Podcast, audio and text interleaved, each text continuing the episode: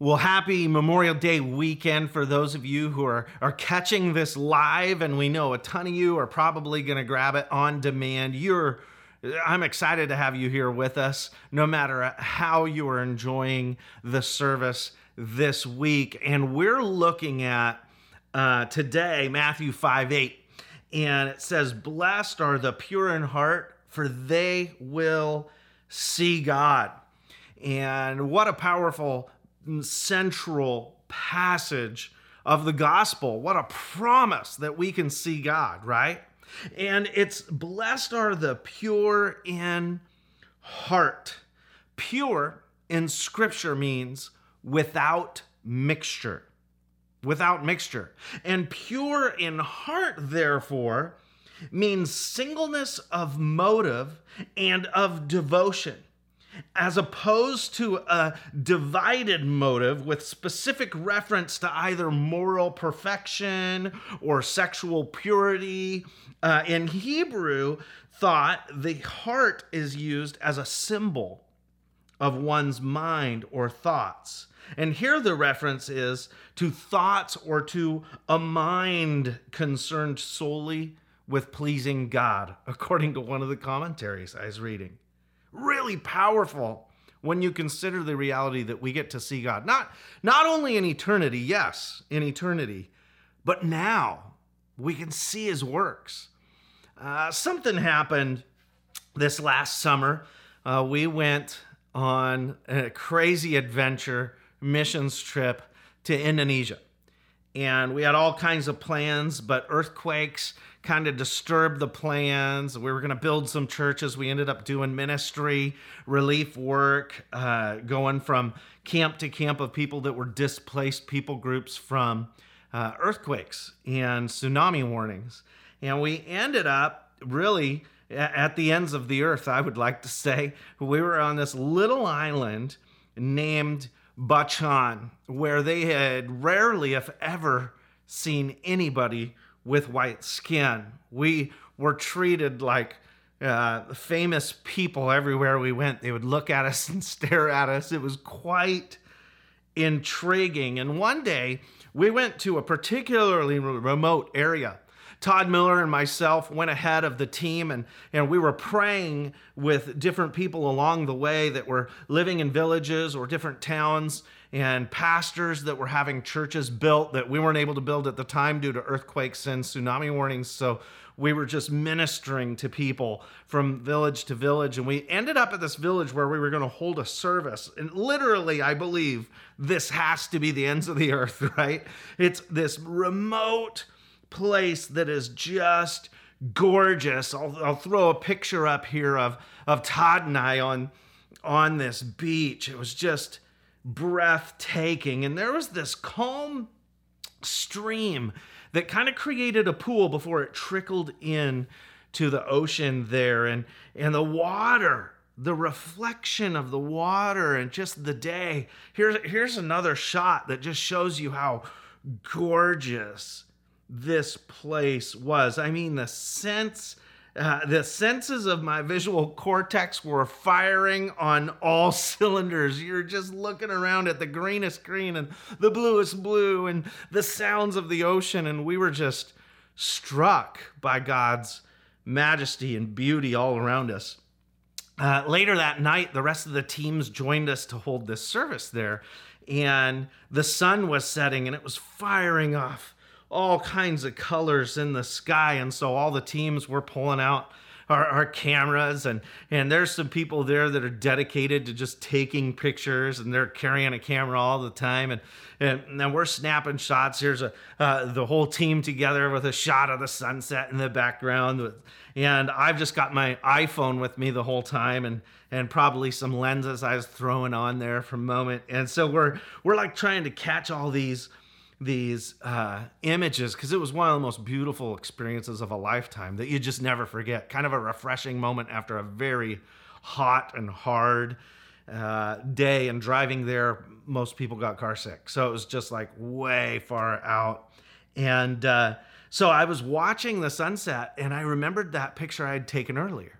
during the day of that glassy pond with with like the clouds and the trees and I was like could I get the sunset reflection in that little pool if possible and uh, uh, and, and, so I snapped a shot on my iPhone in that pool, and, and it still had a couple calming ripples because the kids that were there were just constantly chucking stones to skip rocks on this smooth water. So to, to find a moment where you could just, you know, raise your phone and go click and capture that shot was tough. And, and soon enough, the the two of the different guys with their DSLR cameras come over and they're like that's a great idea.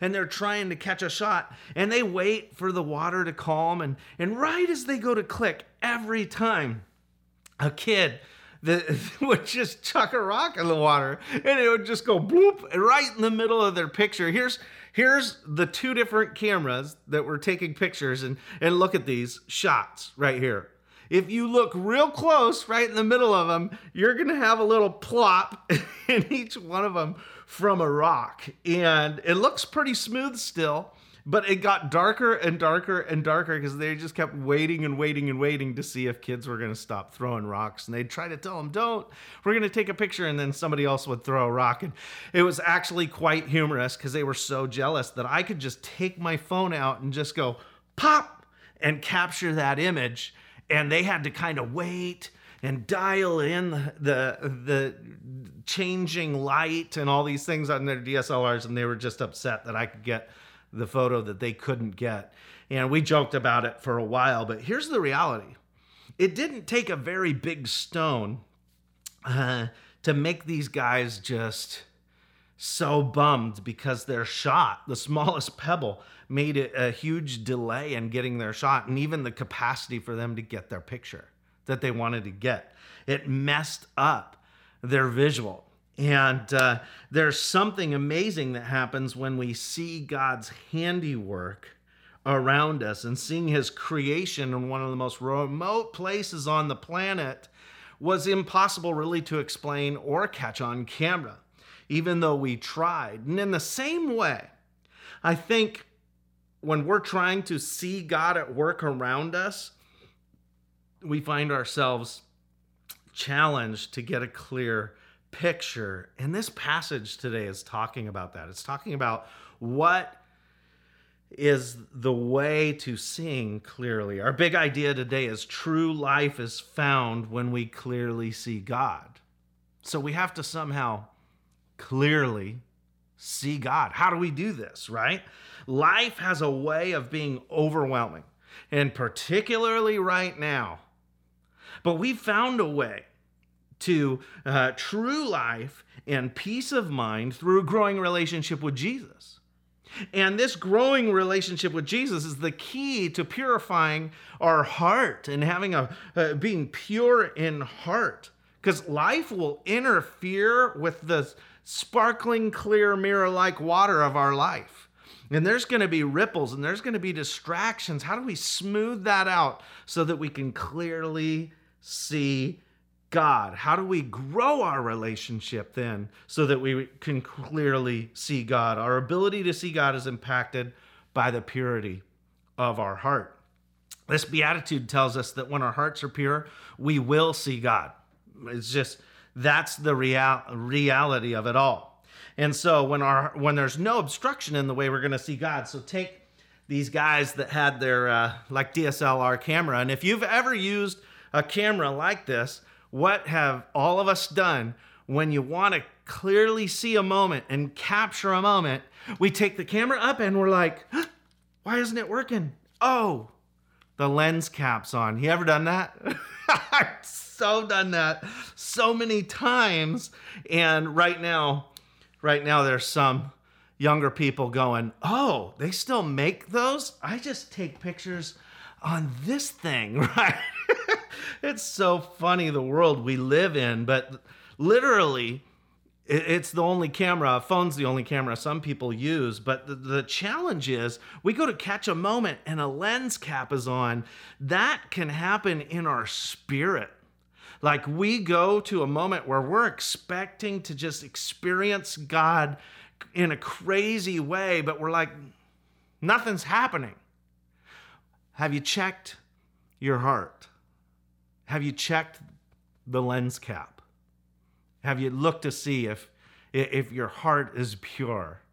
Because you will see God.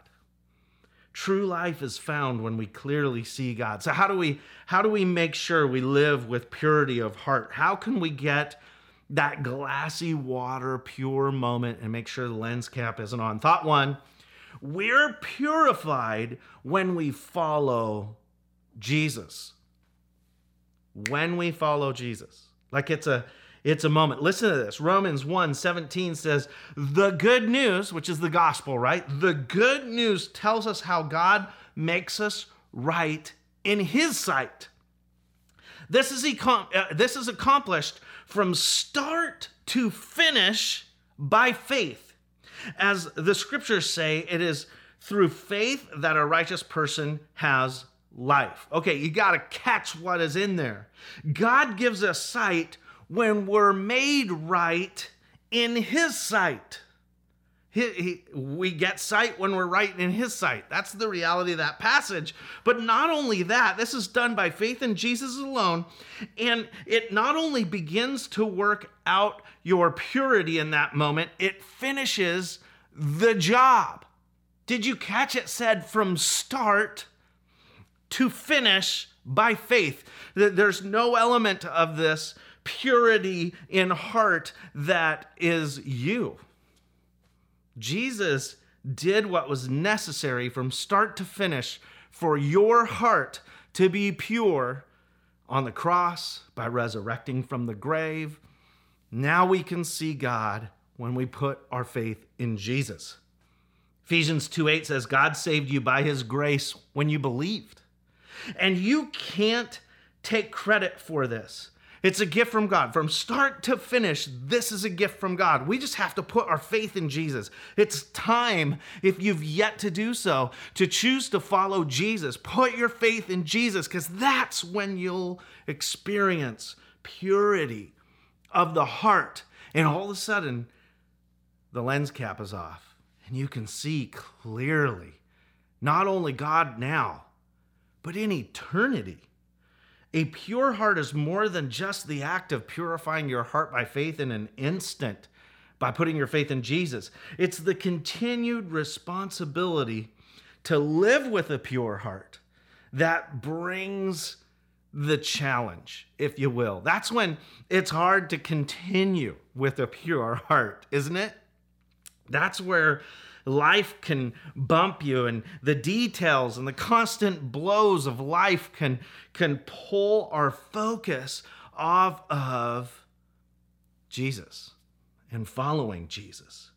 And then our motives are impacted and, and, and things, our tensions divided, and we're no longer in sole focus on our relationship with Jesus. Will we continue to love one another?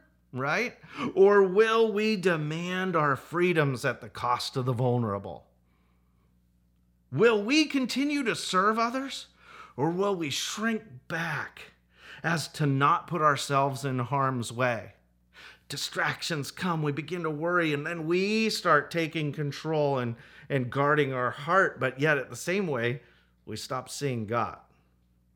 Will we twist and, and bend the narratives of the world around us to our advantage, advantage, or will we be free from motives in order to be pure of heart and clearly see God? The author of Hebrews kind of shares it bluntly like this Let us go right into the presence of God with sincere hearts, fully trusting Him. For our guilty consciences have been sprinkled with Christ's blood to make us clean, and our bodies have been washed with pure water. Living with a pure heart means we're living out our faith with sincere hearts, fully trusting Jesus. Our motives will be tested when we fall. We're going to sin The gospel is still good news and it can pick us back up again, right? We're challenged here to bring our guilty consciences before the Lord. The cross, by faith, we're to lay these things, our, our guilt down at the feet of Jesus and say, Can you, can you take this from me? I give my life to you, Jesus. I, you're my Savior. You're the only one who can see me. So once again, I can open my eyes and see you clearly. Here I am, Lord. Forgive me. Um, if we will trust God for salvation, we must continue to fully trust Him at all times through every circumstance. When we miss the mark, trust Him for forgiveness to bring us right again, to put our heart in a right place again. We must allow Him to purify our hearts. And every day, it says in Scripture, is a new day. His mercies are new every day. So we got to come to God. We got to lay ourselves, our lives before the Lord. Following Jesus is both a choice where instantly our faith makes our hearts pure and allows us to see God. But it's also a discipline, a lifetime, a lifestyle where we will continue to see God if we continue to lay our lives down and surrender and confess. True life is found when we clearly see God. And you will see God. Psalm 24, 3 through 4 says, Who may climb the mountain of the Lord? Who may stand in his holy place? Only those whose hands and hearts are pure, who do not worship idols and never tell lies. Wow. So, what gets in the way of our pure, pure of heart challenge here so that we can see God? Thought two interferences. They pull our focus off God. Interferences pull our focus off God. God wants all our focus. He wants to be what's in focus, right? He wants our undivided devotion to Him like nothing else. Listen to how Paul explained it when he was challenging the Corinthians. And he was giving them some rules that were tough to swallow. And he says in 1 Corinthians 7:35, he says, "I'm saying this for your own good, not to restrict you, but that you may live in a right way in undivided devotion to the Lord. He was challenging them. This is the way to live in undivided devotion to the Lord. At the time, he's teaching on singleness. But the reality is, the heart of that talk was how do you live in undivided devotion to the Lord? Seeing God, pure of heart. Uh, God's not wanting to restrict you from living life to the full right now, but to allow you to live life to its intended fullness through undivided devotion to Him. Life is still going to occur around us. We're not hiding in a bunker to stay pure, right? It's life is happening around us, but how do we keep God as our sole focus? Now look at this image. Uh, how do you how do you not just love this cute little dude? This is Preston. If you don't know, uh, my son, our youngest, and super cute boy. But look at the picture again here. See how he's the only one in, in, focus and and kind of the chairs and the lights and the tree and everything in the background is is blurred. Uh, little photography example that I'm going to use to its full exam, uh, its full potential today. Um, have you ever seen these photos where it's blurry in the background, and, and that's called depth of field? Or maybe if you have an iPhone, you've heard a lot about bokeh. What is bokeh? It's a Japanese term that means blur, but the reality is that's what you're seeing. The blur in the background is called bokeh. And, and on an iPhone, you could go to portrait mode and you can make it strong or weak, or you could change the bokeh after you take a picture. It's pretty awesome. If you're in photo mode, portrait mode, I guess I'd say. But chances are, you don't get upset because the background's blurred. You look at a photo like that and you go, whoa, this is a really nice photo. Well, why do you say that? Because our eyes actually work this way. Um, right now, I'm staring in the lens of a camera. Jaden's kitchen is in the background. He's actually sitting right here very quietly every week, and it's pretty funny when he has to sneeze or cough and he's trying not to make any noise. Side note, I get distracted easy. But so, uh, you know, when I'm looking at this lens, everything's blurry. Even the mic that's up here is blurry, and the table down here is blurry because I'm looking at the lens. That's depth of field. What's in focus is this camera. And when you have an iPhone or a camera like this, you can adjust your depth of field by opening up your photo app and uh, if it would like actually open. And if you, if I just wanted this TV in focus, I can put my finger on this and hold it and it locks this in place. I don't know that you can even see that. You probably can't, but the reality is it locks the focus in place. What does this have to do with this talk?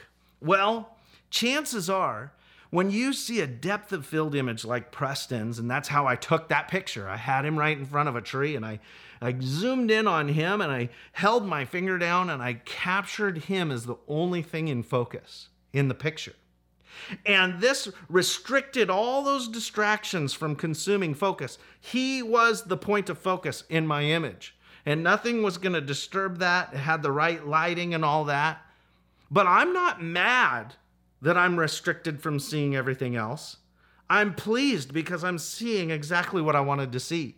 That's the way God wants us to live our life, right? He wants all these distractions and interference to have a high bokeh. Let's blur those things. Let's blur disease. Let's blur governmental interference. Uh, let's blur conspiracy theories. Let's blur the, the challenges with our economy. They're real. We don't want to ignore them. But we want to teach people how to put their finger on the thing that matters most in life, which is our relationship with God. Hold that finger down and lock in focus. That's what we're talking about. It's more important today than ever to lock our focus on God so that the things of this world don't all come into the image and make the image just busy confusing, distracting. Where is your focus today? Is your focus on the thing that might come into the shot? Are you worried about what doesn't even exist yet in the frame? Sometimes our eyes get fixed on the obstacles when God wants our focus locked on Him. And maybe, maybe kids right now, you can it works on an iPad, it works on a phone just kind of get that out. Get the camera app out. Hold it down and get up close to something. Hold it down and then realize, wow, everything's blurred around you. And, and whenever you do that in the future, I want you to remember one thing when you're taking a picture from this point forward. My focus needs to be on God. Like my heart's oneness needs to be committed to Jesus first.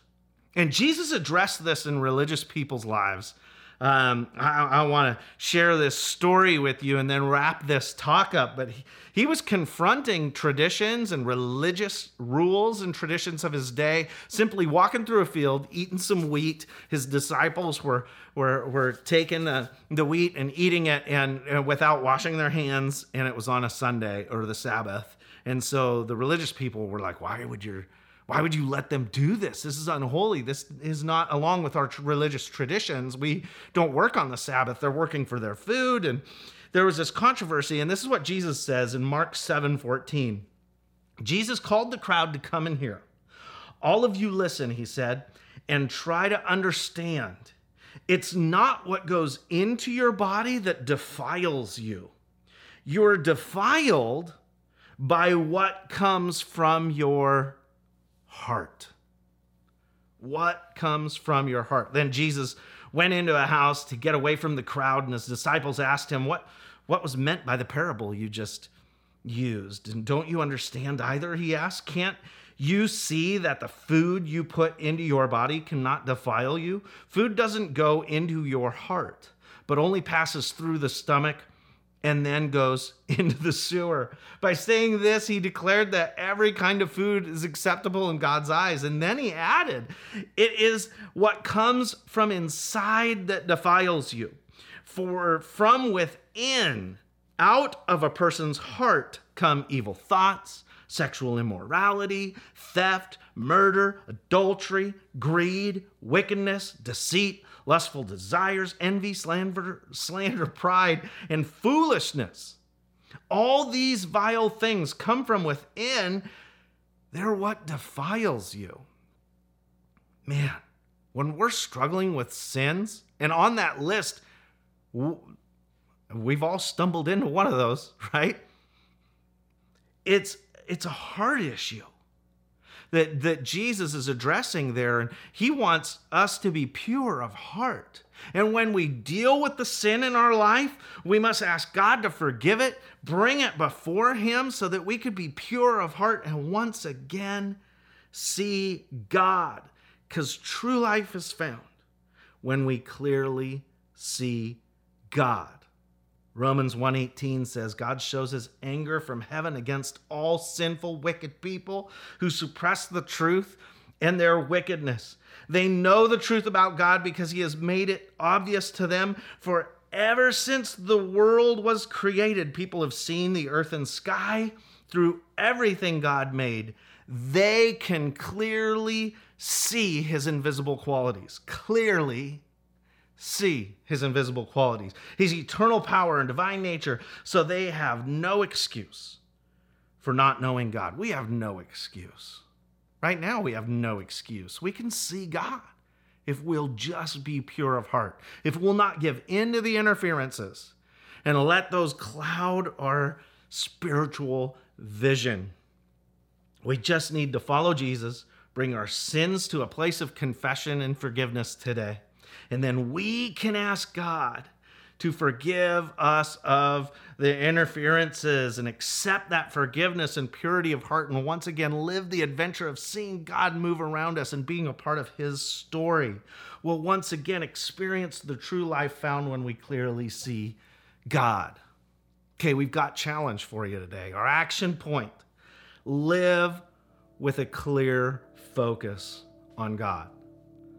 So, what, how do we do that? We've explained it. The first thing we need to do is we need to choose to follow Jesus. We need to give our lives to Jesus. He needs to be our Savior for our heart's sake, for, to help us be pure of heart. We can't do it without Jesus. Not by our works. From start to finish, it's our faith in Jesus. The second thing we need to do, we need to confess our sins to Him, ask His forgiveness, so that we can get all the interferences out of the way and put our finger to lock in focus on God. And how do we lock in that focus? Third thing is we uh, jump on the path of maintaining purity of heart. That's by practicing the three. We talk about what does it look like for you to connect with God and each other? You know, reading the Bible and, and, and taking time to, to pray and have fellowship with one another. How about serving? Right? Serving is, is, serving God and each other. How are we doing at that? This is how we grow our relationship with Jesus as we we pray for people and we we see, you know, pray, see, help. It, it's praying for people, it's seeing the needs, and then it's actively helping the needs around us. It's sharing our lives with God and each other. That's being generous with our life, with our resources, our times, talents, treasures it's sharing encouragement. It's literally sharing right now as we're still socially distanced, sharing what's lifting us up. We need to do these, these three things so that we can be pure of heart and see God. Can I pray for you? One of those responses or all of those responses hit each of us. So let's put our finger on God and lock in focus on Him today. So, God, I thank you for the opportunity we have to come to you today to lock in on this talk online so that we can lock in on you. We want to lock our focus in on you so that the interferences around us become a blur and you become so clear daily as we live we have to thank you for your mercy. We have to thank you for the opportunity we have today to invite you into our life, to be our Lord and Savior. If we've yet to ever do so, we, we choose to follow you today. Or maybe we're, we're here and haven't been in church for a long time. We recommit our lives to you. We're restarting right now. And I pray for those that are starting a relationship with you that they'll immediately see you in and around their life. Uh, as well, God, I pray for the, the forgiveness of our sins. You said we just need to confess our sins to, to one another and bring our sins to you. And God, we that list that you rattled off to the Pharisees uh, as an example of the things that that impurify our heart, the opposite of pure, right? We stumble into those. So would you forgive us? Would you cleanse us of those sins so that sin won't get in our way of clearly seeing you? And then finally, God, will you give us the strength to continually work on the purity of our heart? Will you allow us to connect with you and each other, to serve you and each other, and to share our lives with you and each other?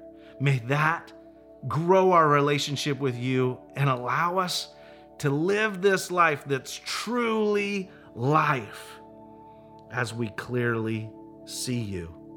In Jesus' name I pray. Amen. Blessed are you?